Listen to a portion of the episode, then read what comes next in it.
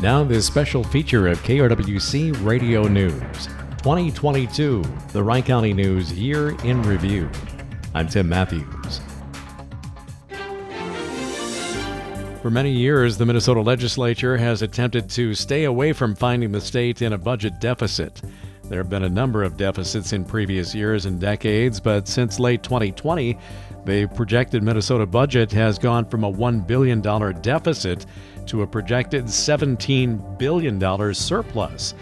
Throughout 2022, the state's economic forecasts show the budget surplus continuing to grow and nearly double by the end of the year. Throughout the 2022 legislative session, there was a lot of disagreement on what to do with that surplus. In March, Senate Majority Leader Republican Jeremy Miller said the huge surplus projections reinforced what the Senate GOP had been saying about the need for state tax cuts. Really strengthens the argument for permanent, ongoing tax relief to working Minnesotans and senior citizens. Governor Walz continued to push for rebate checks to state taxpayers, though his opponents, including House Minority Leader Kurt Daudt, said the governor's proposal amounted to an election year gimmick.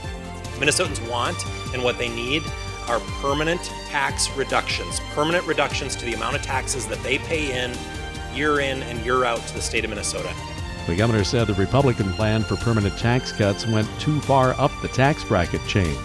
Should we invest in education? Should we invest and talk about a bonding bill? Or should we give all of tax cut with some of it going to a big chunk going to the top? Meanwhile, many Minnesota groups like the Coalition for Greater Minnesota Cities Executive Director Bradley Peterson continued to urge lawmakers and the governor to come together to take a hard look at putting some of the surplus to use on some long neglected concerns.